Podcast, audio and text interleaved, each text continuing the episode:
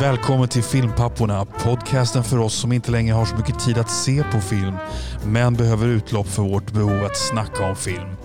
I detta snack kan spoilers förekomma för främst äldre filmer, men vi varnar alltid först. Podden är möjliggjord av den fantastiska redovisningsbyrån Ekonomihjälpen som ni kan läsa mer om på ekonomihjälpen.se. Och nu till Filmpapporna.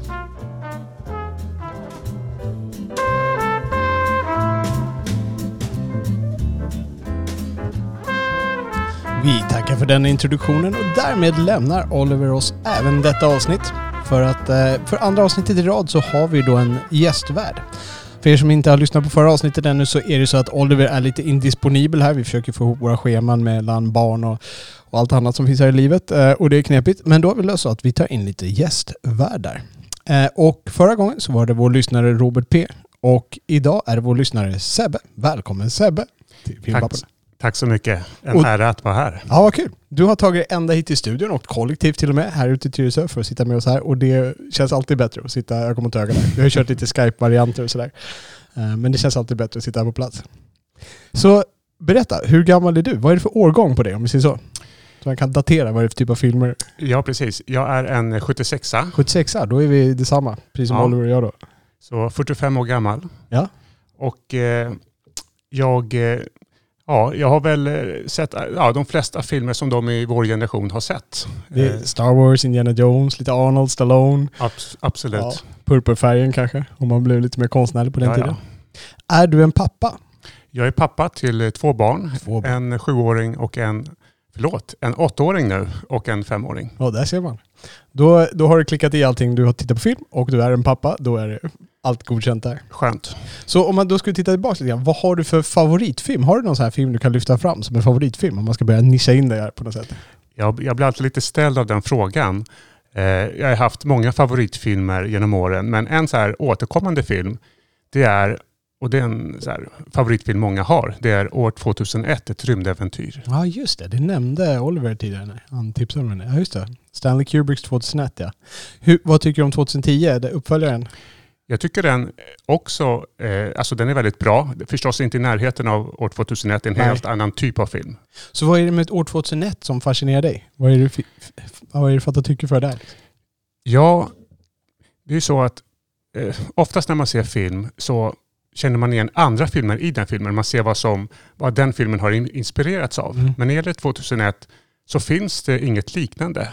Kubrick kom på allt från, från scratch på något sätt och det tycker jag är väldigt imponerande. Mm, nydanande. Ja, Jag tror vi pratade om det lite grann förra gången också. Att ibland när man går tillbaka och tittar på de här filmerna och man har sett filmerna som står på dess axlar som har kommit efteråt. Då tycker man den kanske är lite undermålig. Liksom, vad var det som var så legendariskt med den? Och Då gäller det att komma ihåg det att det här var först. Liksom. De, de skapade hela konceptet som andra filmer sedan har härmat och förbättrat och förfinat kanske.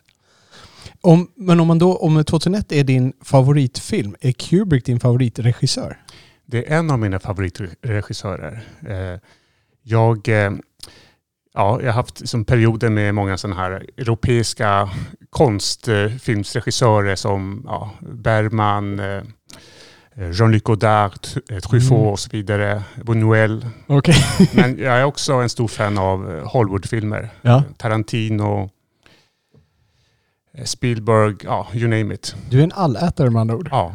Okej. Så att, eh, och, och vi, om då sätter Kubrick, om du ska lägga till två stycken i topp top tre då. Vad är? Kubrick? Kubrick, Lynch, Lynch? varför inte Paul Thomas Anderson? Paul Thomas Anderson, okej. Ja, det var bra. Jag tror att du inte sa Wes Anderson, för honom ska jag prata lite om, om en liten stund här tänkte jag. Eh, har du någon favoritskådis då, om man går in? Vi växte Eh. upp på Harrison Ford-tiden, så eh, jag vet inte, ligger han dig varmt om hjärtat? Vet du vad? Folk har sagt att de tycker att jag påminner om Harrison Ford. Jag kan förstå varför. Ja, jag kan förstå. det är faktiskt, på riktigt. Men Ja. eh, ja, alltså, jag gillar ju ja, skådisar som går all in, som Daniel Day-Lewis, Joaquin Phoenix. Mm. Eh, nej, inte, vad heter han? Är det, nu- nej, just det, River Phoenix. Det var han River Phoenix. som, som ja, dog. Och brorsan, det är Joaquin Phoenix jag menar. Precis. Jag blandar ihop dem där ibland. Ja, just det. All right, så Joaquin Phoenix och Daniel Day-Lewis. Daniel Day-Lewis. Daniel Day-Lewis är väl den, om man ska på något sätt försöka se objektivt vem som är den bästa skådespelaren, ligger väl han i alla fall i toppen där. Om man nu kan göra något sådant. Om jag får nämna en till skådespelare som brukar ta sig an biroller. Han är, han är död nu sedan länge, men det är Denholm Elliot som spelade Marcus i Indiana Jones. Ja, just det. Han har jag sett i, i flera filmer så där, och han är en, som en väldigt bra så här, ja, eh, B-rollsskådespelare. Du gillar, okej, han har här speciell plats i ditt hjärta. Ja, han levererar alltid. Han är Okej. väldigt charmig på något sätt. Är det någon roll utanför Indiana Jones som du skulle vilja lyfta fram med honom? Det var så länge sedan jag såg de filmerna, men jag undrar om han inte är med. Jag måste dubbelchecka det, men jag undrar om han inte är med i Ivanhoe också. Men det vågar jag inte svära på. Gamla Ivanhoe på ja, TV? precis. Mm, nej. den har jag sett så många gånger så jag tror jag borde spela upp filmen lite snabbt i huvudet. Jag tror Ja. inte han är med i den. Vet du vad? Nej, jag tänker på James Mason. Han är med i den det. filmen. Ja. Det är helt rätt. Men han är också en, en favoritskådis i alla fall. Ja, just det. James Mason också? Ja. Okej. Eh, har du några så stora filmupplevelser? Eh, Är det någon så här, någonting som sticker ut? Inte nödvändigtvis att det är en bra film, men en upplevelse som, kring film liksom, som har varit lite speciell?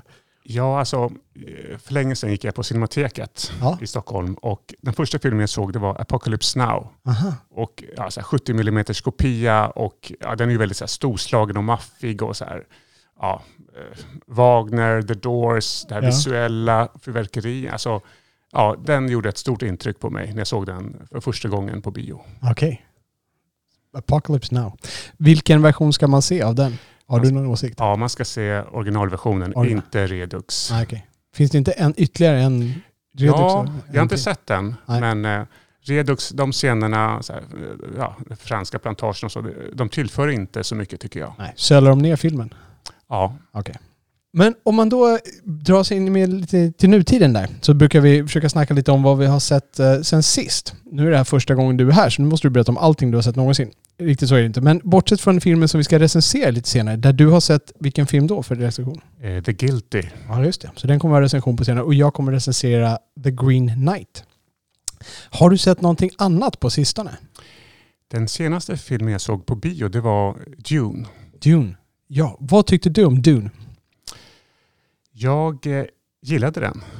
Eh, jag tycker att den vågade vara väldigt seriös. Den eh, är lite så arty som jag gillar, men inte för arty. inte, inte på samma sätt som kanske eh, David Lynchs version för, ja, på 80-talet. Ja.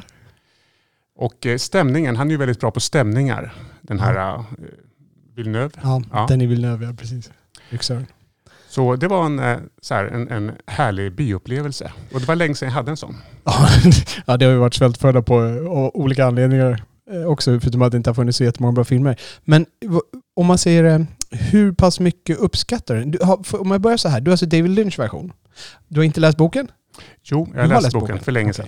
Right, så för länge sedan läste du boken, du har sett David Lynch. Då är vi ungefär på samma våglängd. Jag läste boken för kanske 15 år sedan, eller 20 år sedan. Och sånt där. Eh, vad tyckte du, eh, alltså, eh, om man säger så här, vad, vad skulle du sätta för betyg på filmen? 1-10 i MDB-style? Jag skulle sätta kanske en åtta i och med att det är bara halva filmen så att säga. Okej. Ser du fram emot andra halvan?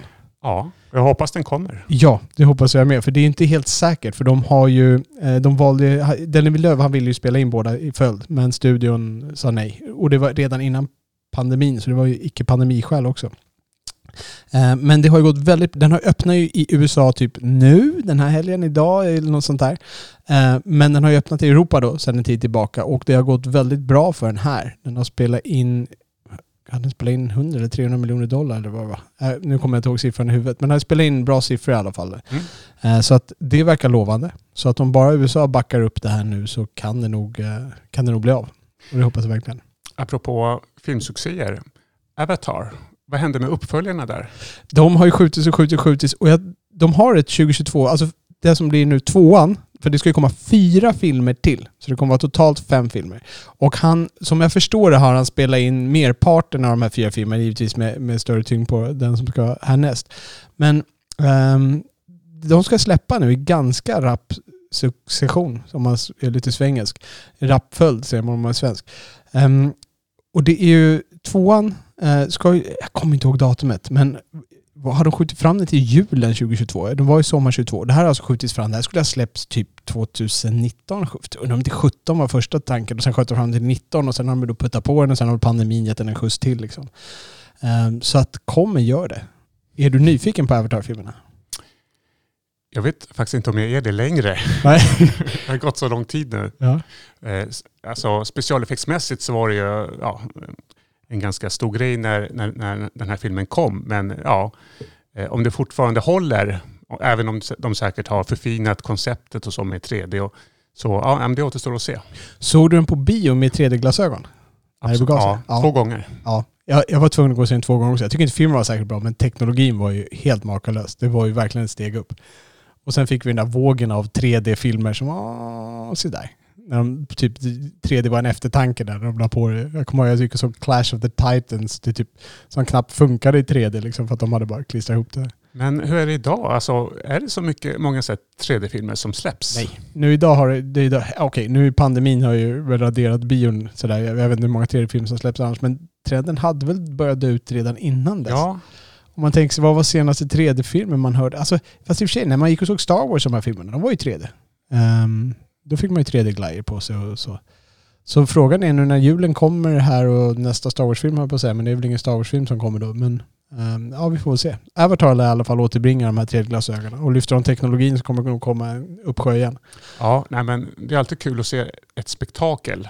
Och även om filmen i sig inte skulle vara så bra så är det alltid kul att se så ny teknik. Och det, man måste ju hylla James Cameron i det läget. Han, han har ju varit... Eh, han har ju gjort det på ett väldigt bra sätt. Han liksom hela tiden höjt ribban för teknologin. Utan att liksom fastna i effekterna. Titanic är fortfarande en film om människor och kärlek och, och liksom en blödig kärleksroma- kärlekssaga. Men tekno, liksom teknologin tar bakgrunden men den styrker hela historien. Samma sak med Terminator 2. Eh, lite mer effektmakeri där men det är fortfarande en del av historien. Inte, det är inte bara för dess egen skull. Skulle jag säga i alla fall. Eh, ja, jag, ehm, jag har sett lite Wes Anderson-filmer eh, Mm. sen sist. Eh, jag, jag kände att jag behövde kolla ikapp lite grann. Jag såg Grand Budapest Hotel Ja, och tyckte att den var ganska bra. Jag har inte fastnat så mycket för Wes Anderson tidigare. Så då tänkte jag, okej, det, det, ja, okej, det kanske finns något att hämta. Det var inte så att jag tyckte det var fantastiskt bra, men bra. Så då tittade jag på Life Aquatic med Steve Zissou och jag tittade på Darjeeling Limited. Och det var två extremt menlösa filmer som jag hade jättesvårt för. Och du vet, jag kommer ihåg Darjeeling Limited, det var så här, jag satt och tittade på klockan och jag måste, ska jag titta klart? Jag får titta klart på det här så jag kan prata om det på podden liksom, som har sett klart hela gett den en ärlig chans. Men jag tycker de var fantastiskt tråkiga. Vad, vad har du för inställning till Wes Anderson? ja hans filmer de är som en gott och blandat påse. Alltså, det, är, det är färgrikt, det är lite så här glatt och mysigt. Pastell. Eh, men man blir inte så mätt av dem. Nej. Det där, vilken krystad liknelse. Nej, men, Eh, alltså han har ju fått kritik för att han gärna eh, drar på sig någon popsång. Eller, ja, eh, lite för att fylla ett tomrum. Alltså man, han vill ge filmerna ett, eh, som ett, ett större djup än vad de egentligen har genom att lägga på lite så här, ja, seriös popmusik. Eh, men att det, det, eh, det, det räcker inte. Nej. Men, men det här djupet eftersträvas på något sätt genom musiken och det- ja, det blir lite, lite tokigt tycker jag. Precis. Han har ju sin den här filmtekniken också. Som när, han, typ, när han sätter kameran alltså mitt framför, typ, alltså typ så här, jag tror de kallar det 90 grader eller någonting mot skådisen. Som vissa använder. Kubrick har ju använt det också sådär, men han använder det till, till max liksom. Um, och jag, jag vet inte, det känns lite grann som att det, alltså, det är lite binder done that. När man har sett en Wes Anderson-film känns det som att man har sett allihopa. Och det, det ska vara där, det ska vara de här klippen, det ska vara där sakta där. Någon ska sitta tysta och så filmar de på den där tre grejerna och så ska man förstå vad som har hänt. Liksom. Ah, jag vet inte. Jag, jag, jag har verkligen svårt för det. Men med det sagt, alltså Grand Budapest Hotel, jag tyckte den var bra. Jag trivdes med den. Och, uh, men däremot de andra två, eh, uh, Sisu och uh, Life Aquatic och Darjeeling Limited, det var svårt, svårsmält tyckte jag. Det, om jag skulle säga att han är Hollywoods Roy Andersson, skulle du kunna hålla med om det? Om man tänker, är de inte lite lika i filmstilen? Alltså Roy Andersson har ju lite annat eh, bildspråk, men det är lite samma tanke. Han, Roy Andersson använder inte pasteller och det där, men han har ju sitt liksom eget... Ja, nej, men jag, jag, jag, jag förstår absolut kopplingen. Um, han är som en Roy Andersson på steroider ja, det, det kanske är en bra liknelse. Hollywoods eh, variant då givetvis. Då ska vi vara på steroider. Jaha, nej men ska vi då packa ihop, och, eller ska vi packa ihop, ska vi sätta igång på riktigt och eh, gå över till veckans filmfrågesport. Och då är det så här Sebbe. Jag kan ju inte så här jättemycket om dig. Eh, Oliver som känner dig lite bättre, han har förvarnat mig här att eh, du, du är väldigt bred. Så jag har valt tre stycken ganska breda frågor. Och sen, sen då utan att känna till din skicklighet så har jag valt först frågor som man har en ganska bra chans att kolla. Sen har jag valt att ha en lite djupare följdfråga på varje. Om du klarar den första för att se om det finns eh, möjlighet att få en stjärna upp på allting här. Ehm, och du hade med dig en fråga också. Eh, ja, det stämmer. Ska vi göra så här? Ska vi börja så att du börjar skjuta eh, på mig? Så får jag göra mig redo här och sätta fingrarna på rätt och fel svarsknappen. Sebbe, vad har du för filmfråga? Ja. Så, eh, jag undrar, vilken är kopplingen mellan A Clockwork Orange och Stjärnornas krig? Kopplingen mellan A Clockwork Orange och Stjärnornas krig. Ehm, jag drafslar igenom skådespelare lite snabbt eh, som jag inte hittar där. Ehm, jag vet inte mer med att George Lucas hade någonting med Clockwork Orange att göra. Vad i fasen kan det här vara? Jag kan inte ens hitta spåret. Alltså det är lite samma... Nej. Jag, jag går bet. Vad är kopplingen mellan A Clockwork Orange och Star Wars? Det är inte John Williams, nej. Ja. Eh, ja, om, eh, det är ju så att i A Clockwork Orange så eh, besöker Alex, huvudpersonen, Ja. och hans som gäng ett hus där det bor en författare Ja. eh, som de misshandlar och så. Ja. Sen senare kommer, kommer de tillbaka till samma hus och då har eh, den här författaren en stor biffig livvakt. Ah. Och han är då David Prowse, mer känd som Darth Vader. Ah. Och du vet, Robert Pesa sitter på andra sidan här. Han hade tagit det, på, alltså som satt på andra sidan förra avsnittet. Han hade tagit det. Han, han, David, nu ska vi se om jag kommer ihåg rätt. Var det David Prowse som sov hemma hos honom någon gång sådär? Det, han har haft David Prowse och, eh, vad heter han, Keel, eh, eh, som eh, spelar Hajen i, i Ja, just Bond. De två hade sovit hemma hos honom. Om jag kommer ihåg historien rätt. Det finns på ett gammalt avsnitt han berättade. Han, han var ju med på massa sådana här conventions. När de går där och signerar, liksom, lite B-kändisar går och signerar autografer och sånt där. Och då hade det slumpat sig så att de behövde, han var med och an, anordnade lite. Eh, Så då var, slumpade det så att de, han fick ordna nattplats hos dem. Vilken härlig anekdot. Ja, exakt. Verkligen. Så jag, när du säger det, jag tror jag minns att han har eh, sagt det själv också. Eh, men det satt eh, långt bak. Då får jag ge mig själv en... Och det är jag ganska van vid. Jag brukar få dem för det mesta. Oliver brukar greja det mesta. Men låt mig då vända på bordet här. Vi tar fråga nummer ett. Du har blandat lite olika genrer, åldrar och filmer här nu. Så vi börjar med Captain America. Eh, Captain America var inte den första Marvel-superhjälten som Chris Evans spelade. Han har spelat en annan superhjälte från Marvels universum. Vem? Mm. Han har alltså spelat två stycken.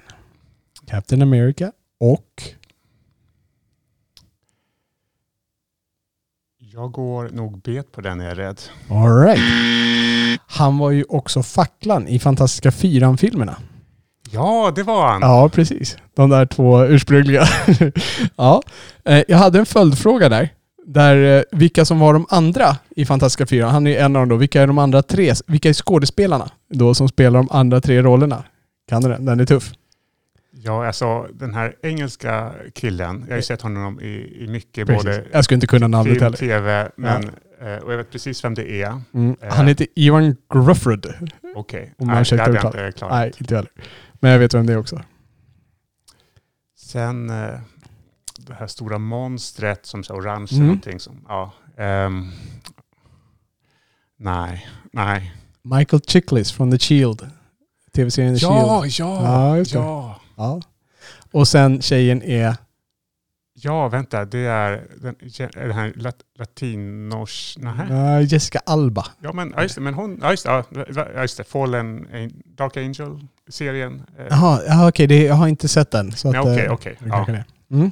All right. ja, nej men där. Så det var fråga nummer ett. Vi går över till fråga nummer två. Nu ska vi se, nu kanske vi hamnar lite mer på ditt eh, hemterritorium. Så här har jag höjt graden lite grann. För nu går vi in på en Kubrick-fråga nämligen. I The Shining så är det ju känt att scenen på trappan mellan Nicholson och Shelley Duvall när hon håller baseballträt där och, och ska svinga på honom, den krävde väldigt många tagningar. Eller ska man säga att Kubrick krävde väldigt många tagningar på den. Men det finns en scen i samma film som de tog en, gjorde ännu fler tagningar på. Vilken är det? Jag måste fundera lite här. Um, mm. Kubrick då är givetvis känd för att göra väldigt många tagningar. Ja, jag, jag får chansa här. För Ja. Jag har sett någon Kubrick-dokumentär Det är inte, alltså, de är i någon, någon frys där och någon dörr som stängs. Um, med någon så här vinkel där ja, Jack Nicholson håller sitt huvud, pannan mot Ja, dörren eller något sånt. Ja, just det. Jag tror, den, jag, tror, jag tror det var så att han slog så att han började blöda i den. Var det inte något sånt där? Ja, det är möjligt. Jag tror att det var det som gjorde den känd. De är ju i samma område för de är nere i köket där men det är när han, eh, heter han Halloran, Ehm, han som var svarta killen som var då caretaker på det där huset, när han sitter och pratar med, med Danny ja. och berättar, att han, eh, berättar om The Shining, liksom, att han har den Shining. förmågan. Ja, exakt. Den scenen eh, spelar de in väldigt många gånger. Och eh, jag misstänker att du inte vet hur många tagningar det var. Det var supersvåra frågan. Eh, 127 tagningar var det på Sally Duvall. ja. Eh, och det var 148 tagningar då på den scenen när de sitter vid köksbordet ska berätta om The Shining. 148 tagningar. Eh, när jag läste om det, de skojade om att eh, det var nog därför han Danny aldrig fortsatte med, han som spelade Danny då, aldrig fortsatte med filmkarriären. Han gav ut. Om jag bara får koppla det till David Prowse då. Ja. Jag såg någon YouTube-klipp där han berättade om just ja, sitt arbete med, med Kubrick. Och eh, i Clockwork Orange så ska ja, Prowse bära ner den här författaren sittandes i rullstolen nerför några trappor. Ja, just det. Och när Kubrick berättade om hur han tänkte att de ska komma ner för trapporna, han ska bära allt. Då sa David Prowse, är du säker? Är det här en bra lösning? Varför, varför det? Det, väl, det kan du väl göra, sa Kubrick. Jo, men du är inte känd för att Ja, bara ta en tagning. Nej. Ja. Så han fick, han fick göra det sex, sju gånger i alla fall. Ja, det är skönt. Det är som, eh, vad heter det, i Fresh Prince of Bel-Air när hon ska spela in reklam för kaffe och så tar de hundra tagningar där och dricker en kopp kaffe varje gång. Kan inte sova på tre dagar. Men men. Vi har en tredje fråga. Nu, för, först, först måste vi här. Um, sån måste vi göra för, för. Nu kommer sista frågan. Ehm, The Naked Gun hoppar vi in på. Nakna pistolen som heter. The Naked Gun, eh, som antagligen är den film som jag har skrattat mest åt när jag såg den. Ehm, vad är den fullständiga titeln på The Naked Gun? Den heter ju inte bara The Naked Gun. Vad heter den?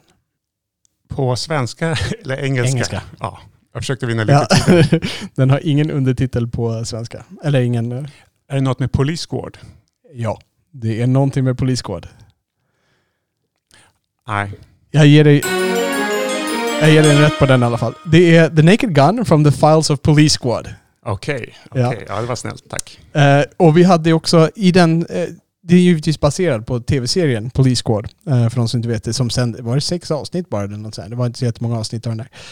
Och i den så var den här polischefen som i filmen spelas av George Kennedy. Eh, han heter Ed, Ed heter han va? Ed Haken? Eh, Ed i alla fall. Ehm, men vem spelade honom i tv-serien? Det är den mycket svåra följdfrågan. För en guldstjärna.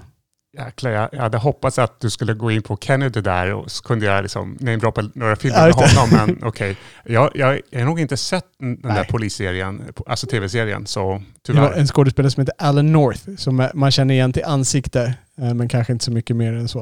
Eh, där. Eh, jag lägger upp en bild på honom på vår sida och inser att jag borde haft en bild här och visa dig också. Eh, bra, men det var filmfrågesporten. Eh, låt oss glida över på lyssnarfrågan. Och eh, det är faktiskt en eh, väldigt välkänd lyssnare. Det är Oliver själv som har skickat in en lyssnarfråga. Och då skriver han så här. Hej filmbapparna! Tack för att ni håller podden Alive and Most Definitely Kicking. Bernard Tapie har avlidit, en fransk affärsman som har gjort lite film. Eh, man kan ha många invändningar mot mannen, men en mer karismatisk person får man leta efter. Självklart blev det en skådespelarkarriär som plan blev det en skådespelarkarriär som plan B för Tapie. Själv ska jag försöka se att Claude Lelouch, Lelouch film Oväntade möten, det är den svenska titeln. Om sisådär 5-10 år kommer säkert långfilmen om denne man. Men jag vet verkligen inte vilken aktör som skulle kunna gestalta honom på ett övertygande sätt. Jean Renault kanske har pondusen, men absolut inte utseendet. Har ni några contenders? Och sen, och, och för att bredda frågan lite, vilka verkliga personer känns omöjliga att gestalta på film? Har du någon fundering kring det? Eh, alltså just eh, eh, eh, vad gäller eh, Bernard Tapie så jag, jag, jag har funderat men jag har inte kommit fram till någon, någon, någon, skådis där. Eh, men vad gäller personer som är svåra att, eh, att eh, ja, göra en, en, en film om, så kända personer, historiska personer Mm. så, så Eh, alltså till att börja med, den som spelar den här historiska personen eller som riktiga personen, det ställer ganska stora krav på den skådisen förstås. Som Och, en sak jag tänkt på, till exempel om jag nämner Leonardo DiCaprio som J. Edgar Hoover, Mm. Clintons film, Ja, den var inte så bra. nej. Alltså det, han, det var svårt att se J. Edgar Hoover. Allt jag såg var DiCaprio så här, lite så här babyface. Beror det på att det var just DiCaprio eller beror det på att han överhuvudtaget inte stämde överens med den J. Edgar Hoover som man förväntar sig fysiskt? Alltså så här, för att spela en, en riktig person så tror jag att man som skådis gärna inte ska vara så här överexponerad. Eh, DiCaprio, han, han, han har gjort så många filmer, han personifierar lite så här Mm. skådespelaren, Ja. eh, liksom eh, Robert De Niro gör. ja, det. Och eh, det är svårt att, att tänka bort skådespelaren. Eh, alltså för mig är det så i alla fall, för jag har sett så många andra filmer med dem. Eh, så eh, är skådisen överexponerad, som jag kallar det, då, då är det svårt att, att, att, eh, att spela en, en, en, den typen av roll. Men om vi tar Daniel Day-Lewis, som är väldigt selektiv med de filmer han, han, han är med i, eller hur? Han gör en film kanske vartannat år, nu gör han inga filmer Nej, längre alls. Eh, när han, han gjorde ju Lincoln, Ja, han just gjorde det väldigt bra. Fantastiskt. Men om man hade varit med i två, tre filmer per år, då kanske jag inte hade varit lika övertygad. Ja, just det. Jag tänker på eh, eh, eh, kanske en... Om vi har Gary Oldman, när han Mm. gör Churchill i The Darkest Hour, tyckte jag var väldigt, väldigt bra. Jag kunde inte se... Och då kanske det är sminket som gör det, för att jag ser ju inte Gary Oldman där. Jag ser ju inte Gary Oldman för fem öre liksom. Det är väldigt välsminkat i den filmen. Eh, har du sett den filmen? Jag har sett den filmen och jag håller med. Eh, Oldman gör en väldigt bra roll där. Och den, den funkar för mig. Eh, å andra sidan när jag såg Anthony Hopkins, han spelar Hitchcock i en film. Och liksom så här, ja du vet, Hitchcock ganska Ja, stor och sådär. Ja, och massa ja, smink. Då såg jag bara Anthony Hopkins. Ja, det var så. Ja. Okej, så det, det... Skulle man då kunna säga, alltså är det kravet på skådespelaren då liksom? Det är inte, sminket kan inte rädda utan det är kravet på skådespelaren och överexponeringen är en nackdel i det fallet. ja, precis. Det är en sån eh, castingfråga skulle jag säga. Ja. Finns det, något, finns det något exempel där det finns någon sån här överexponerad skådis som har gjort en bra film? Jag har sett mig själv börja raffla i mitt register som har gjort en bra, eh, riktig person. Ehm, jag kan inte komma på någonting på rak arm i alla fall. Nej, alltså jag, däremot så kommer jag på några exempel med, med, skådes, med skådespelare som inte varit så jättekända när de väl liksom slag, ja, slagit igenom. Jag tänker på Jamie Foxx som Ray Charles. Satt precis och tänkte på samma sak. Ja. Um, Joaquin Phoenix gjorde den här Johnny Cash-filmen eh, Ja, på ett det. väldigt bra sätt. Mm. Eh, och han var inte, ja, visst han hade varit med ganska mycket men inte, inte gjort den typen av, av roll Nej. skulle jag säga. Eh, ja, Will Smith som Muhammad Ali. Jag vet inte, vad säger du? Nej, alltså, det här, är- alltså den, blev, ju- den blev faktiskt ganska konstig. Där skulle jag, jag skulle nog säga precis samma som DiCaprio. Han är, det är liksom The Fresh Prince i Bel-Air. Ja, Det är lite svårt att inte se det när, när man tittar på honom där. Liksom. Ja, där, där tror jag att det var fel casting. Jag satt och tänkte på, alltså jag försökte komma på personer som skulle vara svåra att, uh, att få upp. Men jag hade jättesvårt att komma på någonting. Jag kan först avfärda det här Bernard Tapie och hitta någon som kan spela honom. Eh, som sagt, jag känner, jag känner igen uh, namnet. Och jag, Oliver skickade några klipp där för att visa vem det var. Uh, jag kan lägga upp ett klipp där vi fick när han står och debatterar med pappa Le Pen i någon politisk debatt när han skulle bli president då, eller i alla fall vara partiledare för någon, vad hette de? Energi eller något sånt där, energiparti. Um, men eh, jag har ingen aning om vem som skulle kunna spela honom eh, väl. Jag, jag har bara sett det i klippet och det är svårt att basera någonting på det. Så min, mina tankar gick också över till personer som är svåra. Jag, eh, jag vet inte, alltså är det någon person som är sådär särskilt svår? Jag tänker det måste ju vara någon som är ganska exceptionell. Men jag, en av dem jag kommer tänka på är Freddie Mercury. Som, som är liksom, han är ju verkligen en, en livskraft när han är på scenen. Men det var väldigt bra gjort av, vad heter han nu som spelade honom? Malik någonting. Ja, just det. Precis. Som är skurken i nya Bond-filmen, No time to die. Eh, och jag tycker att det, det kändes godkänt. Alltså, det jag har sett av Freddie Mercury det är ju scen från Tannet, intervjuer och sådär. Och det, det kändes som att det, det funkade tillräckligt bra. Jag köpte det. Ehm, jag, jag kan tänka mig så här, Usama bin Laden. Och där kan jag tänka mig att han är svår att porträttera därför att vi, jag kan tänka mig att vi har så svårt att se grejer från hans perspektiv. Ja, Liksom att, att sätta sig in i det, vad, hur, hur de där grejerna kan bli naturliga och ett bra val liksom, i den världen. Liksom. Hur, hur når man dit? Det skulle vara jätteintressant att se. Jag Ja. tror vi skulle ha svårt att göra ja det. precis. Alltså det finns eh, liksom, politiska och religiösa skäl till att många personer skulle vara svåra att göra en film om. Precis. Eh, ta till exempel profeten Muhammed. Ja, men då... Okej, nu åker vi dit för vi sa det här. Ja. Eh, ja, men det finns ju en film eh, om honom Ja. där han inte är med. Den gjordes av en egyptisk regissör.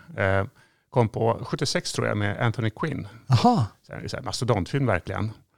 Eh, och ja, då, eh, ja, man får aldrig se Muhammed i bild. Man kan höra hans röst och Ja, man ser hans eh, point of view tror jag. Ja, Eh, men som, så, ja, det går ju att göra okej. på, på något sätt ändå. De vinklar till det på det ja.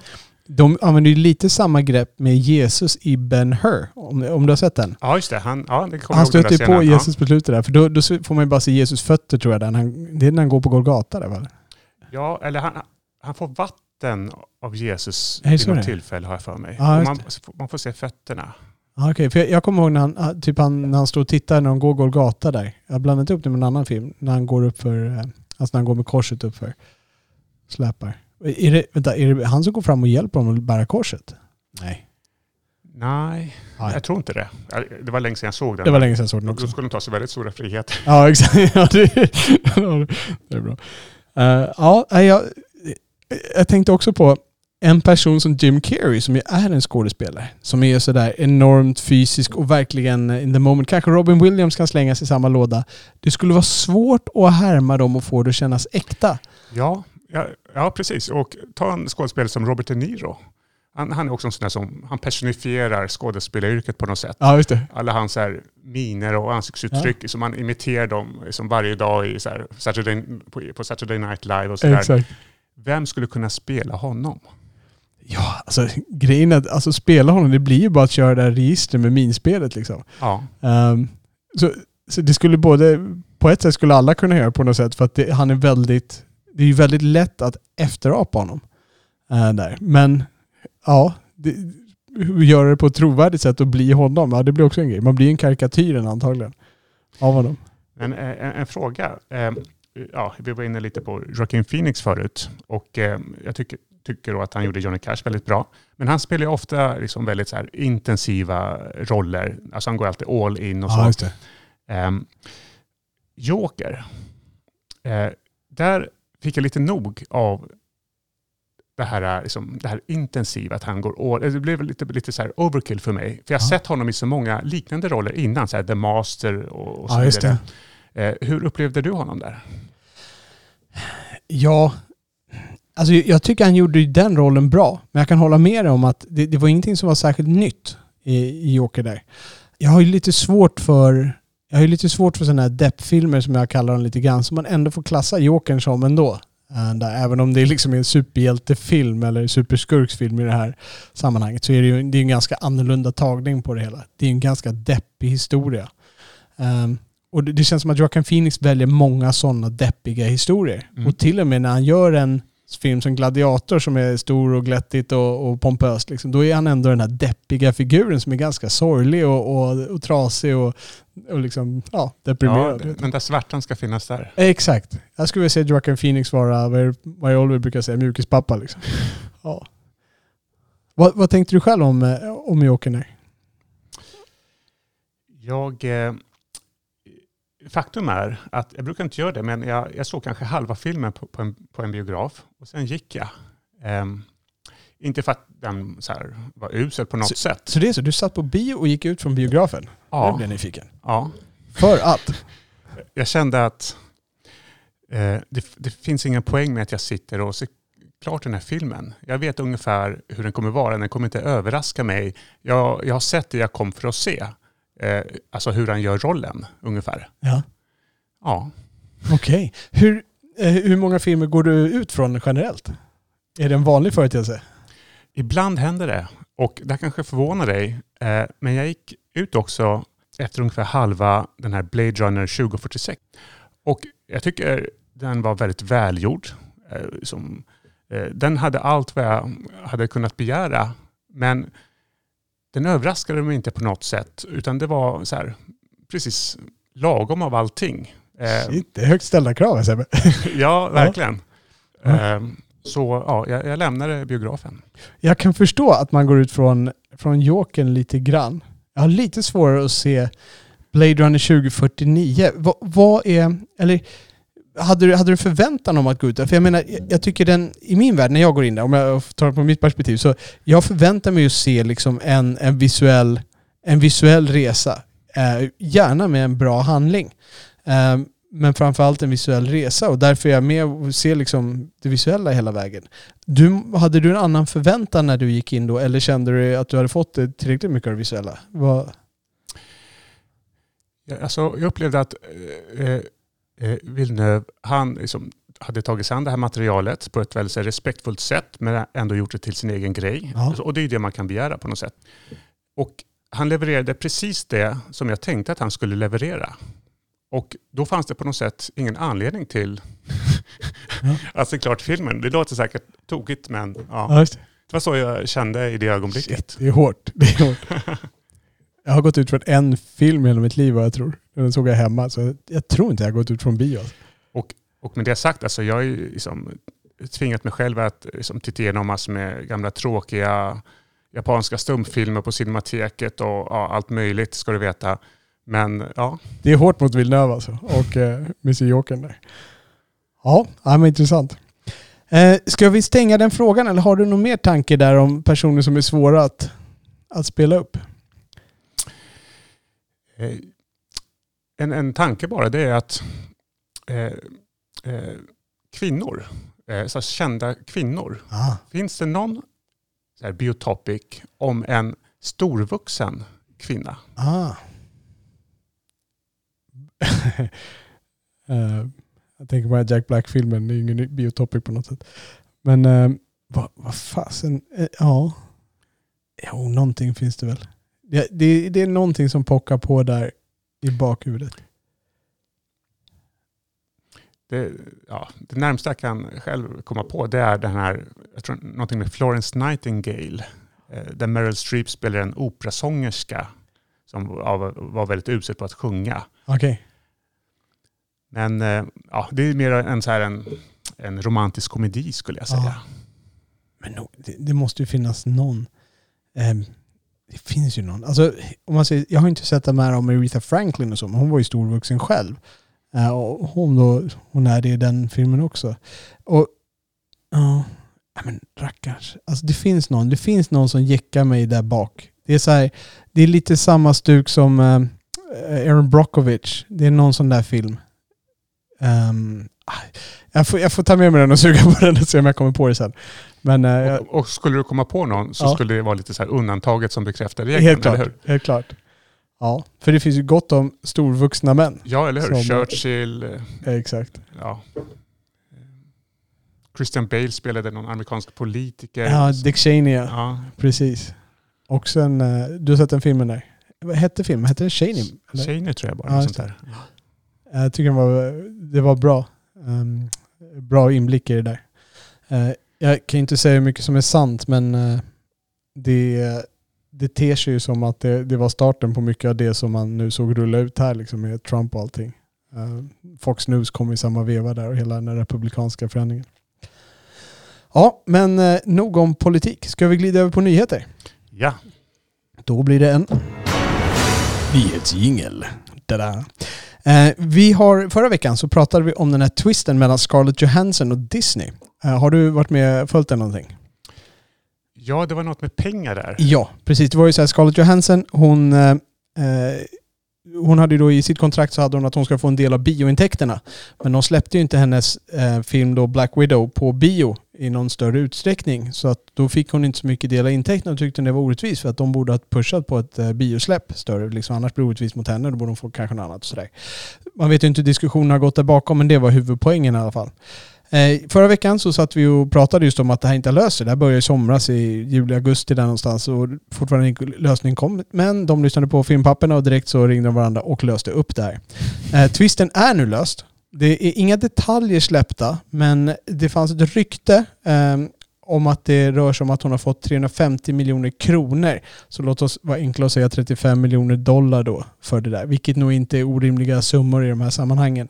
Jag tror att många av de här stjärnorna i filmen nu, deras löner är baserade dels en fast summa, dels en provision på intäkter då. Beroende på hur bra filmen går. Så att det är nog ingen underlig summa i de här sammanhangen. Eh, men det är mycket pengar. 350 miljoner kronor för att spela in en film. Ja, jag förstår ekonomin i det hela, men det, det, är mycket för en person att få. Jag menar, får man 350 miljoner kronor, då behöver man inte göra något mer i livet. Men, men, eh, så är det. HBO mm. finns ju.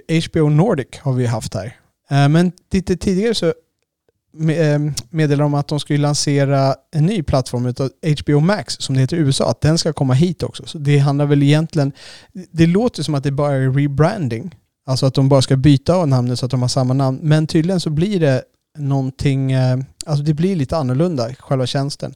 Dels ska de förbättra den tekniskt utlovar de och nu har det också kommit ett, ehm, ett klart besked att den kommer att komma till Sverige och den kommer att komma eh, den 26 oktober var datumet. Och då försvinner HBO Nordic och det ersätts då av HBO Max. Så att de som har HBO Nordic idag kommer bara att bytas ut mot HBO Max den 26 oktober med lite annorlunda utbud och med lite annorlunda teknik. Spännande. Har du, vilka strömningstjänster har du hemma? Jag har Netflix, Netflix, HBO och Prime. Prime. Vad tycker du om Prime? Prime tycker jag är ett bra komplement, för där finns det väldigt smala grejer och så här, udda filmer. Alltså ganska många gamla filmer och väldigt smala dokumentärer och mangafilmer, liksom allt möjligt. Okay. Eh, väldigt så här, inte så jättemånga kanske så här, stora Hollywoodfilmer egentligen, ja, men väldigt mycket kuriosa. Ja. Vi, vi, för några avsnitt sen så satt ju vi och eh, och pratade just om, eller jag pratade om strömningstjänsterna. Och då sa jag att Prime var någonting man kunde hoppa över för de har ett fåtal unika filmer, alltså deras de här filmerna som de har släppt själva och de var inte särskilt bra. Och det, resten av utbudet som jag tittade efter, nu tittar jag inte på serier utan jag tittar bara på film då. Serier kan vara en helt annan historia. Men resten av utbudet fann jag att det var det fanns även på andra tjänster. De hade få unika saker när man kom ner på de här generella filmerna också. Så dels deras egna produktioner var inte så starka och de var inte så många. Och sen så det mesta andra var kopierat. Men då kanske det finns ett skick till där under där de har saker som andra tjänsterna saknar. Ja, eh, alltså så här 80-talsfilmer exempelvis. Många så här ganska bega 80-talsfilmer. Ge exempel.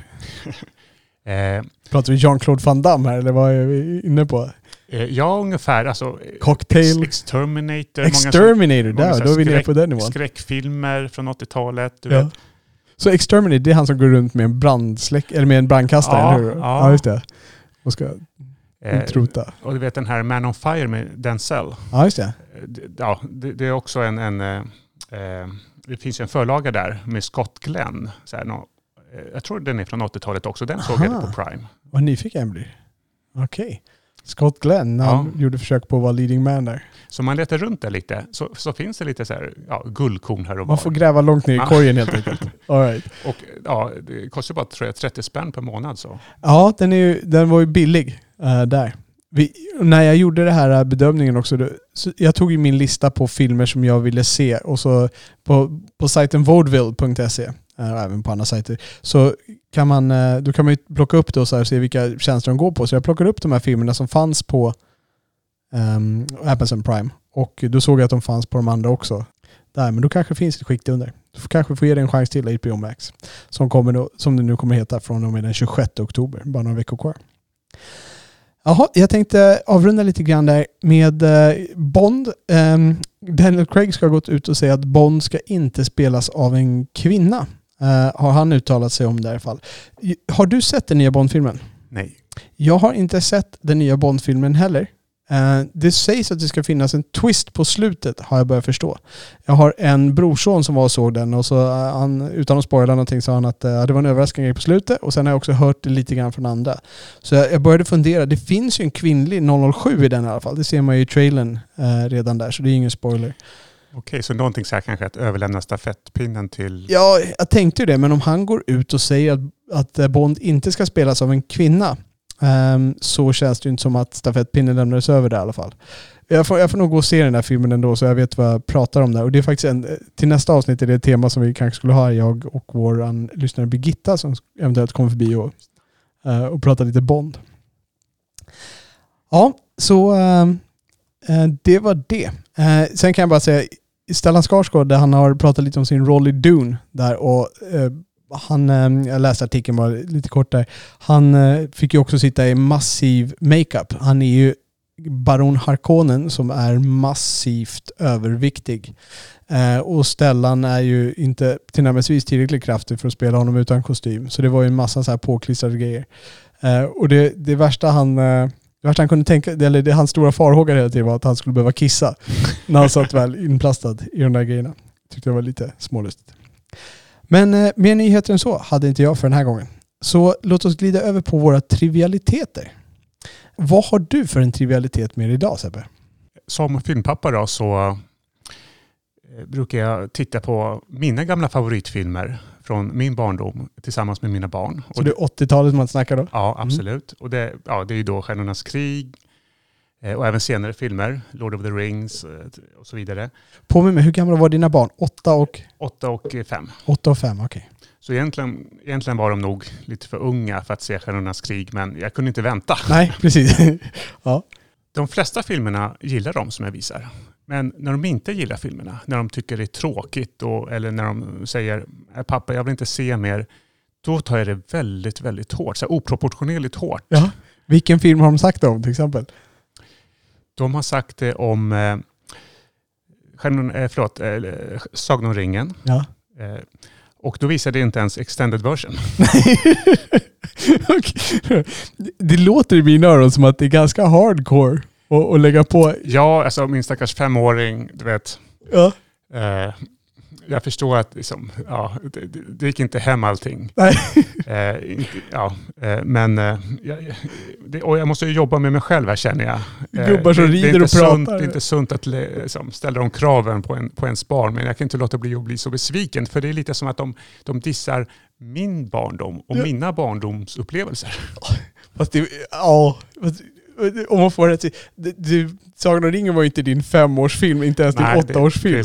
Vad såg du när du var fem och åtta år? Jo, men jag, jo, jag såg eh, Den oändliga historien. Ah. Jag såg den tre gånger på bio ah, ja, när jag var liten. Och den visade jag för mina barn. Och? Nej. Nej. Nej. Det är det för att det är liksom, är det för att det är för gammalt stuk? Eller är det, är det mm, att de inte orkar sitta igenom en hel film? Eller, för då, om man sitter och tittar på en Paw Patrol-lång film då? Det tar de sig igenom.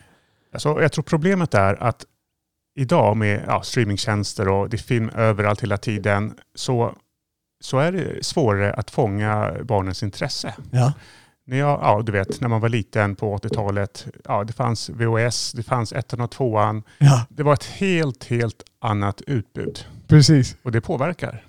Och man spelade in Star Wars då när den gick på SVT där massa år senare och sen kunde man titta och titta på den för det var den enda filmen man hade. Liksom. Ja. Och så lånade min pappa Blå lagunen från någon, eh, från någon polare som jag satt och hundra gånger också utan att riktigt förstå andemeningen. Jag tyckte det var fint. Man verkar tycka om varandra och det var fina. Liksom. Det var en bra film. Blir du besviken ibland? Jag vet inte. Jag tror inte det. Jag, jag, har ju tittat på Star Wars med min äldsta son som, eh, när han fyllde sju, då var, det var en grej vi hade snackat om, liksom, att eh, då kommer du få se liksom, de här 11-årsfilmerna i mitt sällskap. Då. Vi, vi går lite efter åldersbegränsningarna där. Liksom. Delvis för att ha någonting att förhålla oss till. Det gör det enkelt. Så vi tittade på Star Wars och, och han gillade den. Vi har också tittat på Jurassic Park som han älskade. Jag tror dock att jag har krattat manegen för det här ganska bra. För dels så har de, eh, vi är ganska restriktiva med, med vad man får titta på. På lördagar är det fritt och kan kolla så här, liksom serierna på tv och sen har vi fredagsfilm och sen typ så här vardagar när mamma lagar mat så sätter typ på så här fem myror, fler än fyra elefanter eller Bolibompa eller något sånt där. Eh, så att de är, de är inte övermättade på sådana där saker. När de väl får någonting då är, då är det fortfarande lite, lite mer sällsynt. Så jag tror att jag kanske krattar manegen lite bättre än gemene man på det sättet. Men med nackdelen att man eh, man inte har barnvakten som man kan sätta på baren i andra fall. En, en film jag skulle vilja visa det är den här Den mörka kristallen, den här eh, dockfilmen. Vilken är det? Jag känner av, av The Dark Crystal eh, av Frank Oz. Ja, just det. Yoda. skaparen tror jag. Um, den, men jag har inte hittat den. För det finns någon ny tv-serie nu. Men eh, alltså, ja, den första filmen skulle jag vilja visa. Okej. Jag känner igen namnen men jag får ingen eh, bild i huvudet på mig. Men så att säga, vad, vad har du för strategi då? Känns, känns det som att det är dags att pausa, låta dem växa upp och sen plocka fram filmen igen? Eller? Ja, alltså jag vet ju att jag borde väntat några år till. Ja, femåringen speciellt ja, kanske jo, jo. Jag tycker att så här, vissa film för barn, alltså, eh, det är ett väldigt bra sätt att introducera eh, som böckerna också. Min eh, åttaåring, han har ju läst så här, Harry Potter-böckerna. Eh, och- eh, och sen såg vi filmen. Och jag är inte så jätteförtjust kanske i, i filmerna. De, ja, eh, det är inte riktigt min generation så att säga. Eh, men eh, och de, de älskade filmerna, både femåringen och åttaåringen. Så eh, jag är väldigt glad att, att de även, i alla fall min, min, min, min större pojke, liksom läste böckerna och verkligen gick in i det där, Ja. 100 procent. Jag tänkte på, vi har ju läst eh, Narnia-böckerna. Men jag, jag kommer ha svårt att visa Narnia-filmerna. Jag tycker inte de riktigt lever upp till böckerna. Jag tycker inte böckerna är så här fantastiskt bra, Narnia-böckerna. De är ganska ojämna och lite så här... Ja, det, det, det är kul. Det har varit kul att läsa igenom dem. Men jag, jag tycker inte filmerna är liksom... Jag tycker inte det går så bra ihop med böckerna. Där. Har, har du läst Narnia-böckerna? Jag älskade Narnia-böcker när, jag- när jag var liten. Och eh, jag lånade första delen här. eh, Min morbror Trollkarlen heter den. Ja, just det.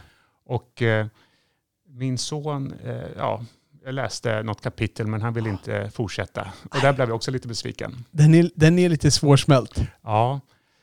Och eh, alltså, ska jag visa någon version så är det den här tecknade versionen som gick på tv. Ja, just Eh, det. Den här, ja, eh, Häxan och lejonet. Ja, exakt. Ja, det kommer jag ihåg. Um, det, den såg jag när jag var liten. Det var ju så jag blev in, eh, introducerad till det där en gång i tiden. Visst, han skrev ju Häxan och lejonet var ju faktiskt den första boken han skrev.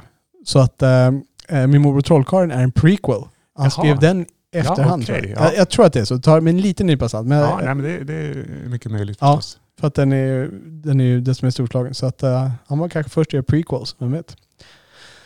Ska vi eh, stänga den trivialiteten där så ska jag gå över och eh, ta oss på en lite musikalisk resa. Och nu är det så här. eh, den här har jag suttit och sugit på ganska länge Sebbe, så nu får du äran att vara med på den här. I'm gonna blow your mind. Eh, ungefär ribban så här. Och det här, det här är liksom från mitt perspektiv. Det här är en sån här grej som jag tycker är helt, helt makalöst fantastisk. Um, om, om vi börjar så här, om jag får mitt i den här introduktionen och höja den så vill jag bara lägga en liten uh, anekdot till förra veckans rivalitet där, kommer jag på nu. Eh, vi pratade om åldersmärkningen på filmerna i USA, vad som, att de hade R och PG-13 och de här. Och så vill jag bara nämna att i en intervju så hörde jag eh, David Ayer, eh, som har gjort Suicide Squad bland annat och eh, flera andra filmer, eh, att rökning ger R-rating. Personer som röker ger R-rating. Det kan ju bara inte stämma. Eh, det måste ju finnas filmer, PG-13-filmer där personer röker. De gör ju inte det i Marvel och... Eh, ja, jag vet inte, jag, jag skulle nästan behöva gå och titta på det där. Men eh, han måste ju veta vad han pratar om för guds skull. Han gör ju filmerna liksom. Men personer som röker ger tydligen R-rating. Men men, nog om det.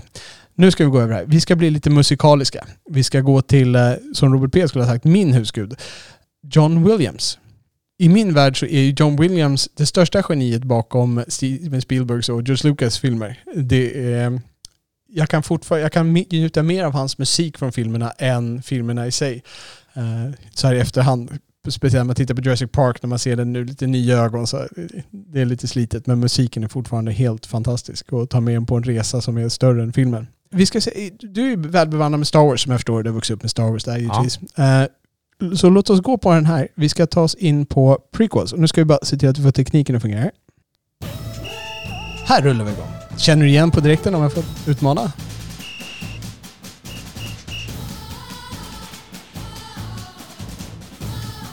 Det är Star Wars. Det A Phantom Menace? Helt korrekt. Slutet på Phantom Menace. De fyra där de har ja, besegrat droidarmén. Jag får lite Jar Jar Binks-vibbar. Eh, Exakt. Mhm. Så att eh, där går de och firar i slutet av filmen. De har besegrat druiderna och sådär. Det är glattigt och det är glatt och det är tjim och tjo. Ehm, där. Och eh, låt oss ta ett annat stycke eh, och lyssna på som är lite annat tonläge här. Lite mörkare. Sen ska jag höja volymen lite här. Let me risk a little bit more volume. Kommer snart ge sig här. Det Kommer ett tema som rullar igång om några sekunder.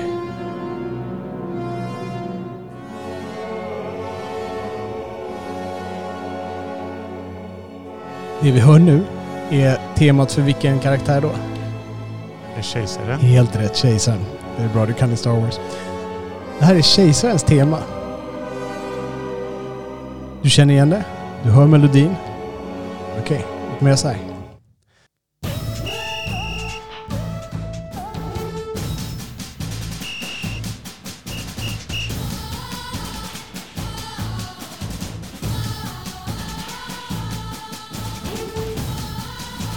Det här är rent geni i mina, i mina öron.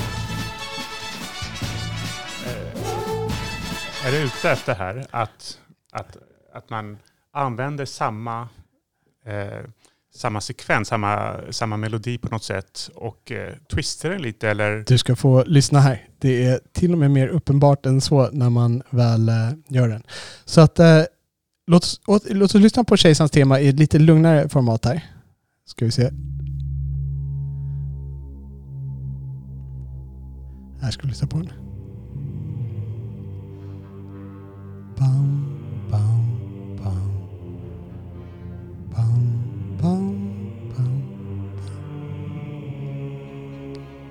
Bra. Och sen går vi tillbaks. Lyssna nu på de här backing vocals eller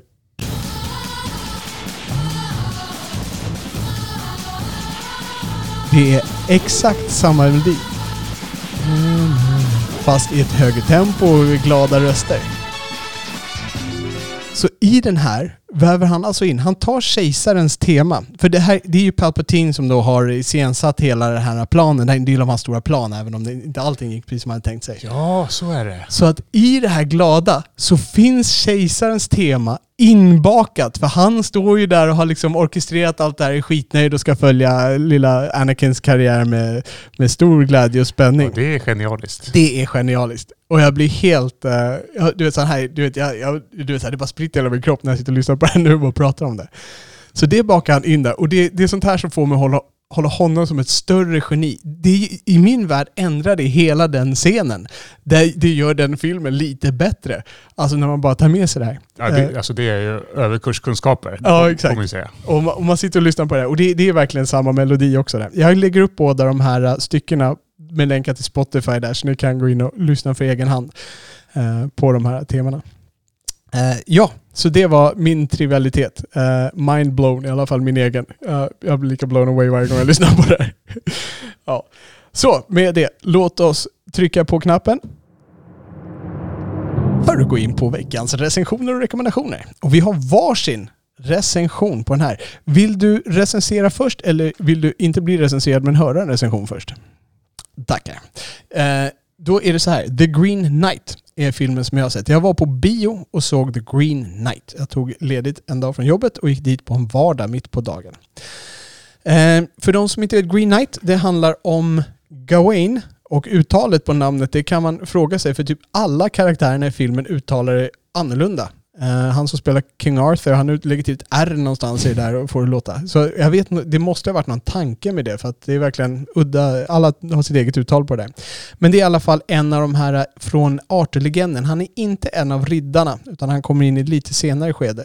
Han är systerson till Arthur, i alla fall i den här filmen. Jag kan inte Arthur-legenden sådär eh, utan till. Och det filmen handlar om är att han kommer då upp till eh, Arthurs hov där när de ska fira jul. Arthur är ganska gammal i den här då, en gammal man. Och vid det här julfirandet då där inne vid det här runda bordet då kommer det, stormar in en stormare in. Han rider in med ganska maffigt. En grön riddare. Och grön är inte egentligen riktigt färgen på honom utan det är snarare det att han är en trädgubbe. Alltså ser ut lite grann som en, eh, ja, en, ja, en trädgubbe helt enkelt. Bark liksom till hud och sådär kommer fram och pratar. Han lite grenar på sig och det växer lite blad och sådär. Han lägger en utmaning där. Den här utmaningen antas och där börjar en quest. Jag vet inte ett bra svenskt ord för quest faktiskt. Det här som riddarna då ska göra när de ska ge sig ut. Och det är då Gawain som ska ta sig an den här questen. Jag tänkte inte avslöja så mycket mer om handlingen än så. De som är med i den här filmen det är Dev Patel. Känner du till honom? Ja, eh, eh den här eh, indiska frågesports... Slumdog Millionaire. Ja. Precis. Jag har inte sett den, men jag såg honom i Lion. En jättebra film. som handlar om adoption. Som jag kan rekommendera varmt. Jag rekommenderar den på tidigare poddar också. Men det är en fantastiskt bra film. Han spelade det här mattegeniet också väl? Eh, Jeremy Irons, något indiskt mattegeni som kom, hit till, äh, som kom till England. Det är mycket möjligt. Jag tittade på hans filmografi. Han har inte så jättemånga filmer som är kända um, på listan utöver de, utöver de där. Men eh, det är mycket möjligt. Eh, Alicia Vikander är med också. Vår svenska Alicia Vikander. Eh, vi har Sean Harris som kanske inte ringer allas klockor men han var skurken i typ ett par Mission Impossible-filmer. En ganska återhållsam, väldigt brittisk skådespelare. Han var med i Prometheus också. Och det var väl han, han spelade väl den här eh, forskaren där, biologen eller vad det är, som typ han som sticker ner handen och Eh, eller han är med den som sticker ner handen. Eller det, är. det är han som kommer sen och har blivit helt förändrad. Det är den första som man ser där blir monstrig. Uh, sen, han spelar King Arthur då. Och hans fru spelar av Kate Dickey som också är med i Prometheus. En skådespelare som man kanske känner igen men, men inte får upp en ansiktsbild på. Men hon är också en bra, en väldigt liten men en bra roll. Joel Edgerton dyker upp. Uh, manusregi i det här är av David Lowry. Uh, som jag inte känner till så mycket. Han har A Ghost Story är tydligen hans mest kända film hittills. Är det någonting du känner igen? Nej. Nej. Han är ju Peace Dragon och så The Old Man and the Gun. Så han har inte gjort så väldigt mycket storslaget eller väldigt storkänt innan det här. Så vad tyckte jag då om den här filmen? Det här var en audiovisuell film, precis som jag sa om Dune. Det är väldigt, alltså ljudkulissen när den här gröna riddaren rider in, den är Alltså det, det, det, den är makalös skulle jag nog kunna använda det ordet det det målar upp det lite för stort, för det är inte pompigt. Det är ingenting som är så här pompigt, bombastiskt, inget Sagan om ringen och sådär. Utan det är ganska nedtonat, men man känner ändå tyngden i karaktärerna, man känner tyngden i Arthur. Och man känner framförallt tyngden i den här eh, Gröna Riddaren kom in. Det, är väldigt bra välgjort. Och ljudet är gjort faktiskt av Skywalker Studios. Mm. På tal om Star, Wars där, och Lucasfilms. Um. Och det, det, märks att de har lagt ner väldigt mycket tyngd på ljudet. Både musiken och ljudet. Musiken är verkligen någonting som ackompanjerar filmen. Det är inga Hans Zimmer, John Williams uh, strofer utan det är, det är som att någon sitter och plonkar medan de tittar på det här och kanske bara slår på någonting sådär när det ska passa där. Och liksom, det är verkligen uh, inte så melodiöst alltid. Men uh, det är alltid den finns alltid med där. Lägger en bakgrund, lägger en, eh, en ton liksom på filmen. Och filmen, till skillnad från Dune, som jag mer skulle säga är en upplevelse, så är det här mer en resa.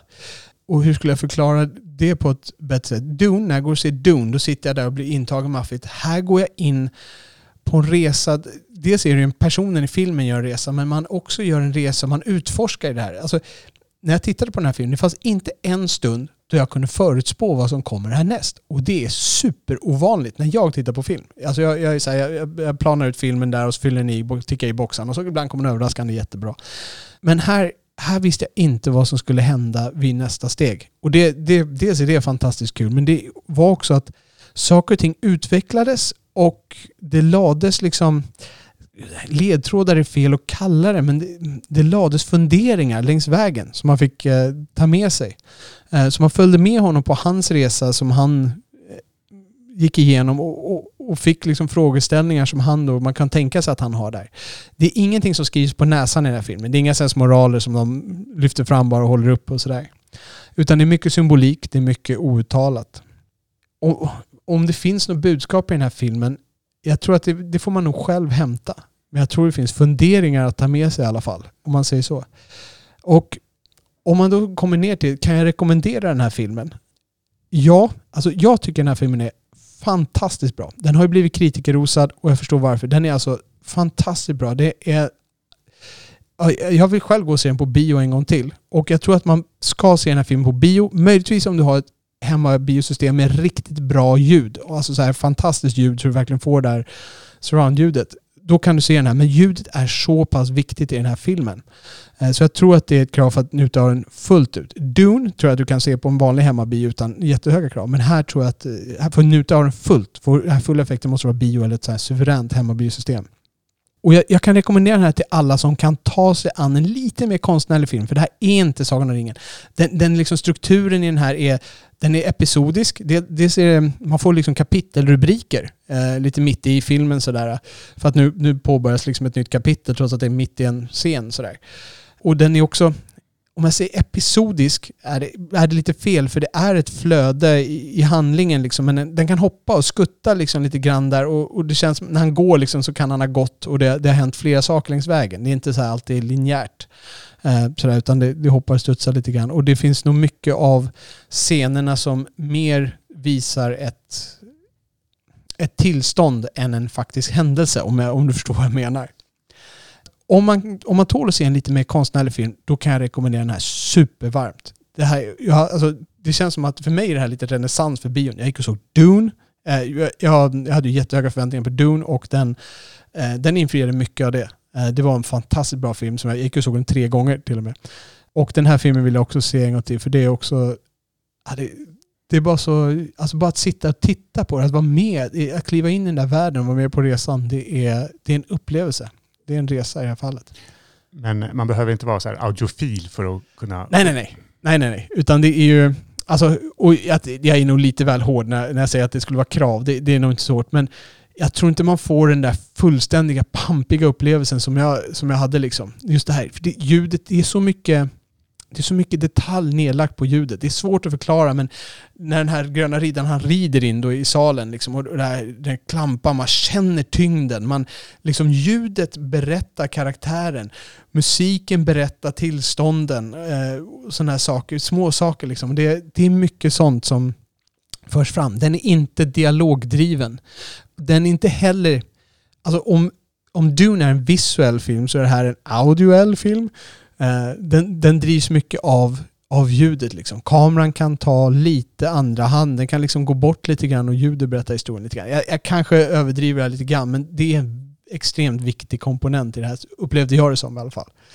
Eh, så bio, dock är det lite svårt att se den på bio för att den eh, jag, jag tittade här var den går i Stockholm. Nu har den gått ner på en föreställning om dagen. Det är klockan 12 mitt på dagen på Filmstaden Sergel. Det är det enda man kan se den då måndag, tisdag, onsdag, torsdag nästa vecka. De visar den inte på helgen och sådär. Det är inte en film som många går och ser. Men i och med att det är så kritikerrosa då brukar de få sådana lite utdraget liv. Sådär, gå på dagsföreställningar. Så för er som är lediga eller har en dag över klockan eh, 12, kila förbi Filmstaden Sergel eller vart ni nu bor. Eh, den är värd att se på bio.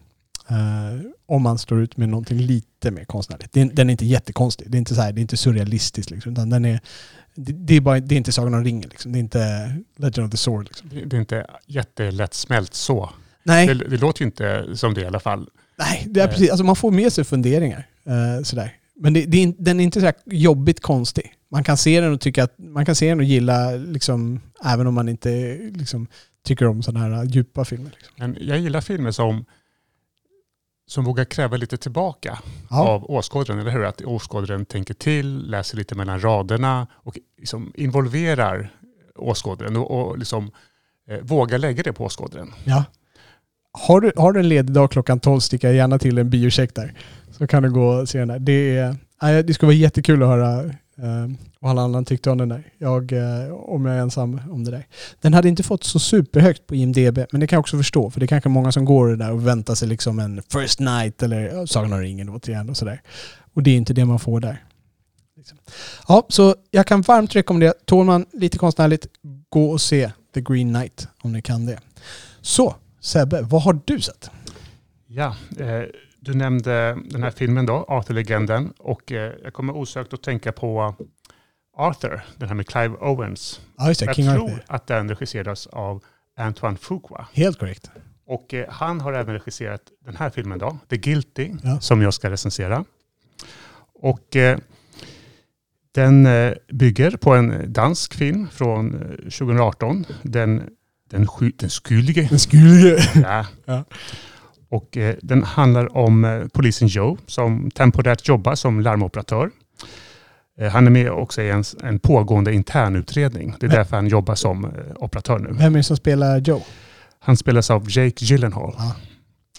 Och eh, jag ska inte spoila förstås, men eh, det är i alla fall en förvirrad kvinna som ringer honom. Som, ja, det verkar som att hon har kidnappats av sin våldsamma man och han försöker förstås hjälpa henne. Ja. Och eh, det som är speciellt med filmen, är att den utspelar sig på en plats. Det är den här larmcentralen. Och den verkar utspela sig i realtid också. Det här, eh, ja, det påminner ju om andra filmer, eller hur? Som Phone Booth, Buried Lock som Ja, kom för några år sedan. Lock, Och- vilken var det? Ja, det var den med Tom Hardy när han sitter i bilen. Och, Ja, okej. Och, eh, och idén är att eh, handlingen drivs framåt enbart av det som sägs i, ja, i de här telefonsamtalen. Så all uppbyggnad, konflikter, vändpunkter, allt baseras på dessa telefonsamtal. Så det blir lite som en radiopjäs Ja. på sätt och vis. Det känns som ett upplägg verkligen för en teater. Ja. Sådär. Eh, Så rent visuellt så får vi som åskådare mest ta del av ja, huvudpersonens eh, ja, minspel och ja, ögonuttryck och så. Och det här ställer förstås stora krav på, på manuset och skådespelarna. Och eh, det är ju så, det finns mycket talang i den här filmen, så är det. Eh, Jake Gyllenhaal som sagt, Ethan Hawke, Peter Sarsgaard, manus av den här Nick Pizzolatto, manusförfattaren till True Detective. Aha, okej. Och så förstås regissören Antoine Fuqua. Jag var tvungen att kolla upp uttalet där Ja, exakt. efternamnet. Som också är Training Day. Det Training Day. Equalizer och, och så vidare. Ja. Men det räcker tyvärr inte riktigt eh, med, all den här, med all den här talangen. Eh, för mig förstås, om man sett den, den franska förlagen så blir det svårt att, att inte jämföra. Och eh, jag tycker att den danska filmen är bättre. Och varför då? Det fanns något väldigt enkelt eh, över originalfilmen. Och ofta är det så tycker jag, när Hollywood tar över någonting så europeiskt med så större budget. Eh, för det här minimalistiska försvinner. Ta till exempel första scenen. Det vi får se, det är en här väldigt vid bild över Los Angeles. Ja. Det är, ja, det är någon så skogsbrand så vi ser röken pyra från de här kända kullarna. Det är helikoptrar i luften. Man liksom lägger in en massa med så här yttre dramatik i den här första scenen, även om filmen i sig inte handlar om det alls. Nej. Det här är ju så ett gammalt knep i- inom film, att man använder ja, em, stormar, oväder av olika slag. Som, de ska, det, det förstärker de här inre konflikterna som finns mellan och inom människor. Ja. Och det blir som att man inte litar på de konflikter som faktiskt finns redan i manuset hos karaktärerna. Sen har vi det här relativt lilla rummet som fanns i originalfilmen, lite, ett litet rum så här, där de sitter och tar, tar de här larmsamtalen. Det har blivit utbytt mot ett väldigt stort rum, nästan ett gigantiskt rum med massa, massa stora tv-skärmar och så. Det, det tar bort lite av den här intima känslan som man lyckades med i den första filmen. Och man vill ge kanske filmen lite så här production value. Och intima känslan, är det då den intima känslan mellan personerna som ringer eller den intima känslan i rummet, alltså mellan han och hans kollegor? Vad, vilken... Man, man är så nära de här, alltså den här, eh, den här rollen. Ja. Eh, så eh, ju närmare man är, alltså som åskådare honom, desto bättre kan jag tycka. Men så fort man liksom spräcker de här, alltså de här täta väggarna på något sätt och öppnar upp rummet så försvinner lite, lite av intensiteten ja. ungefär. Okej. Och det största problemet jag har med filmen det är hur man skildrar den här huvudpersonen Joe. En, lite störa, en liten störande detalj till exempel det är att man gör en grej av att han har astma. Det hade han inte i originalet. Och jag förstår inte riktigt varför man har med det. Men man, det är tydligt han har sin inhalator och ja, det är mycket med den. Och det är lite som att man vill ge den här karaktären lite mer djup, ett till lager. Och det behövs inte. Det, det, det, det räcker som det är på något sätt. Jag tycker också att den här eh, rollen som Jake Gyllenhaal spelar, han är väldigt vresig av sig, väldigt osympatisk och han får raseriutbrott hela tiden. Han får det i början av filmen, han får det i mitten av filmen, han får det i slutet av filmen. Så jag ser ingen riktig så här stegring i hans här karaktärsutveckling. I och med att filmen fokuserar så mycket på hans ansikte så, så blir det för mycket av samma sak. Han, ja, hans spända ögon, hans skrik, hans tårar. Man orkar inte med det i hela 90 minuter. Okej. Kanske att man kunde ha tonat ner det lite. Och det är ju regissörens roll, att tona ner det där lite i kanske i första halvan av filmen. Det blir lite för mycket av samma sak. Så var det inte i, i originalet. Där Eh, fanns det mer av en stegvis Ja, en eskalering av... eskalering. Eh, Så ja, jag tycker att eh, ska man se eh, den här filmen så är det förstås en fördel att man inte har sett originalet. I och med att det handlar förstås också om så här vändpunkter och det. lite så här, det sjätte sinnet vändpunkter. Så ja, det är ju förstört och det är där- därför också kanske jag inte blev så begeistrad. Som film, den är okej, men jag skulle inte ja, ta, ta en liksom, föräldraledig kväll för, för den här filmen så att säga. Så skulle man då kunna säga att ehm, strunta i den här men rekommendera gärna originalet. Skulle du rekommendera originalet? Är den värd? Originalet är väl värd en, en uh, biokväll. Ja, dansk film. Och eh, jag måste fråga, Antoine Fuqua, tycker du att han är en bra regissör? Jag tror att vi bara kan vara överens om att han inte är en dålig regissör. Men tycker du att han är en särdeles bra regissör? Nej, han är en, en, en duktig så här, hantverksregissör. Ja, Och han är särskilt bra på den typen av filmer som Trading Day, Equalizer. Men han ska hålla sig inom sitt gebit. ja, Eh, Det här är ju mer av en speciell film i och med att den, den ställer väldigt höga krav på ja, regissör, skådespelare, allihop. ja det. Och det här är inte riktigt hans hemmaplan. Han vill kanske testa någonting nytt, men det funkar inte riktigt. Nej.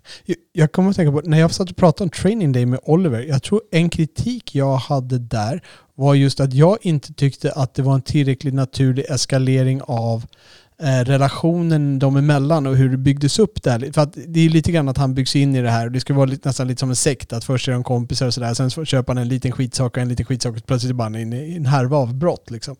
Eh, Training Day då som handlar om en rookie-polis som kommer då med en annan polis, spelad Denzel Washington, som är lite korrupt det låter ju lite grann som att det är samma kritik här. Och jag, jag, ty- jag tycker Antoine Foucault, alltså han, han kan hålla i en kamera, han kan göra shots och sådär. Det, det är nog precis, jag skulle nog beskriva honom precis som du säger. Han, han, kan, ju- han är en hantverkare, liksom, han kan göra en grej, men det är sällan det sticker ut.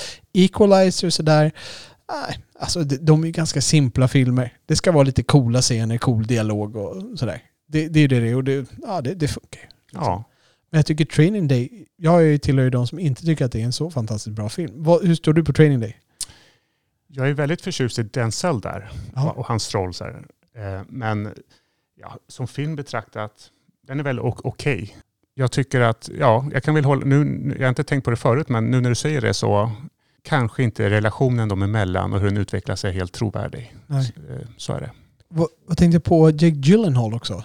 Känns det så, alltså jag tycker han är en skicklig skådis. Ehm, jag tycker han väljer dåliga roller, kanske får dåliga roller. Jag vet inte vilket det är som är hönan och ägget. Men hamnar inte han lite på fel ställen ofta? Jo, han, eh, alltså jag tror det finns, han och många andra skådespelare, de tror jag har en väldigt, den här romantiska bilden av skådespelaryrket. Man ska välja väldigt olika roller, man ska gå all in, man ska förvandla sin kropp. Ja, Man ska liksom sådär. Ehm, och jag tänker på den här Southpaw till exempel. Ja, just det. Han boxare. Han är boxare. Filmen, gör han en bra roll? Ja, säkert. Ja, Men filmen engagerar inte. nej. Och ibland så väljer han väldigt udda filmer som den här science fiction-filmen av Daniel Espinosa, Ja, Life. Precis. Eh, Ja, varför valde han den rollen? Ja, Så ja, lite så här udda, udda val. Absolut. jag tänker på, han, han är ju bra i Prisoners tycker jag. Um, den är väl en film där också. Eh, där tycker jag han gör en bra roll. Och det är liksom, ja, jag vet inte. Det, det känns som att han har en ganska bra potential. Men han kanske skulle göra som du föreslog, lite mer som Danny Day-Lewis. Och sålla lite bättre. Ja, han börjar bli lite överexponerad. Ja, precis. Nu kan han inte köra några biopics här. Enligt våra, våran uh, utsaga. Jaha, så ingen rekommendation där, men en rekommendation för originalet. Absolut. Den skulle. Jag, jag kollade lite grann vart originalet fanns där. Jag hade en vag förhoppning om att hinna se den till men jag hann inte med det. Eh, den finns inte på någon streaming, eh, vad jag kunde minnas i alla fall. Men den går att hyra på flera ställen. Eh, Bland annat via Play i alla fall om man har den att hyra på och så vidare. Men det är bara att gå in på vodeville.se, vodeville, så kan man eh, kolla där vart filmen finns och vilka streamingtjänster som grejerna kan gå på. Bra! Då börjar vi närma oss avrundning. Men eh, nu när vi har lite gästvärdar här så om du har sett Actors Studio Mm. eh, när de intervjuar där. Jag kommer inte ihåg vad han heter som intervjuar där men han har ju gått bort nu för inte allt för lång tid sedan. Eh, han avslutade alltid med Bernard Pivots Just det. Eh, där, inte Pinot som jag sa förra gången och fick, blev rättad av Olle här över Skype. Eh, så han brukar gå igenom det formuläret. Så jag tänkte göra det med dig också här, lite grann som en eh, avslutning här.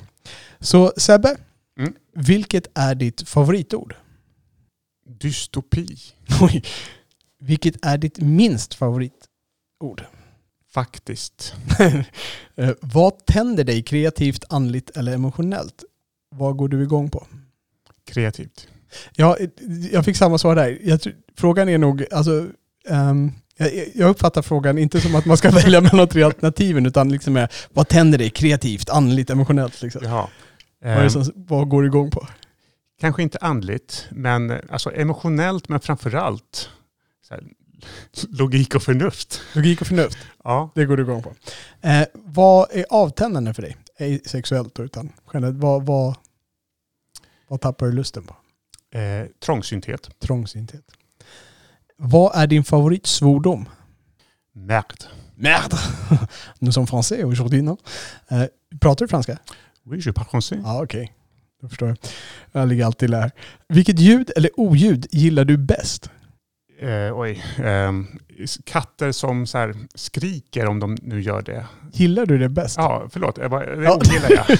Det ogillar du? Okej. Så, jo, okej. så då, då, då är det nästa fråga nämligen, vilket du gillar minst? Då är det katter som skriker, men vilket ljud eller oljud gillar du bäst?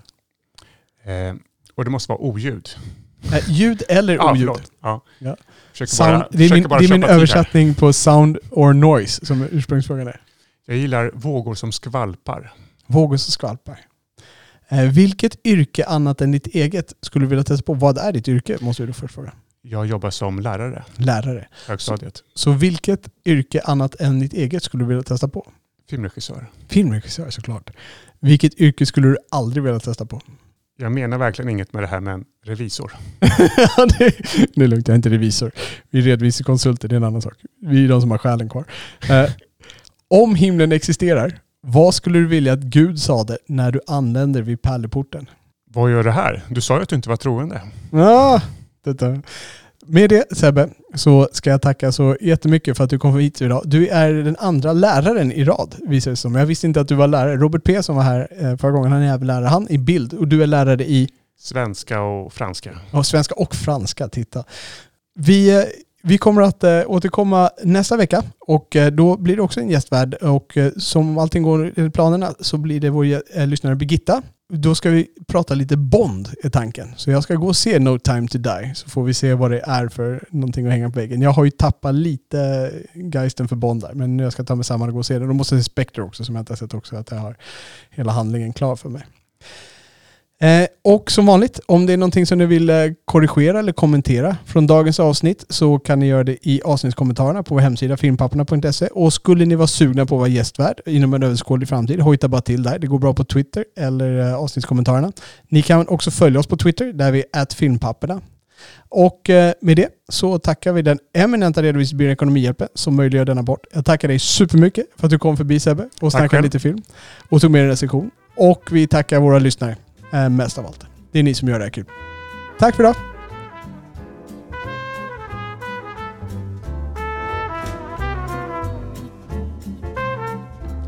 Ni har lyssnat på Filmpapporna som släpps var eller varannan vecka. Man kan ladda ner vår podd i alla vanliga poddappar. Ni hittar också våra avsnitt med fulla avsnittsanteckningar, länkar och klipp som vi talat om på vår hemsida filmpapporna.se. Det är där ni lämnar kommentarer till varje avsnitt med era åsikter, beröm, förbättringstips, korrigeringar eller egna anekdoter. Ni kan också följa oss på Twitter, filmpapporna. Och med det så tackar vi redovisningsbyrån Ekonomihjälpen som möjliggjort denna podd och önskar er alla mörka salonger och så salta popcorn. Grrr.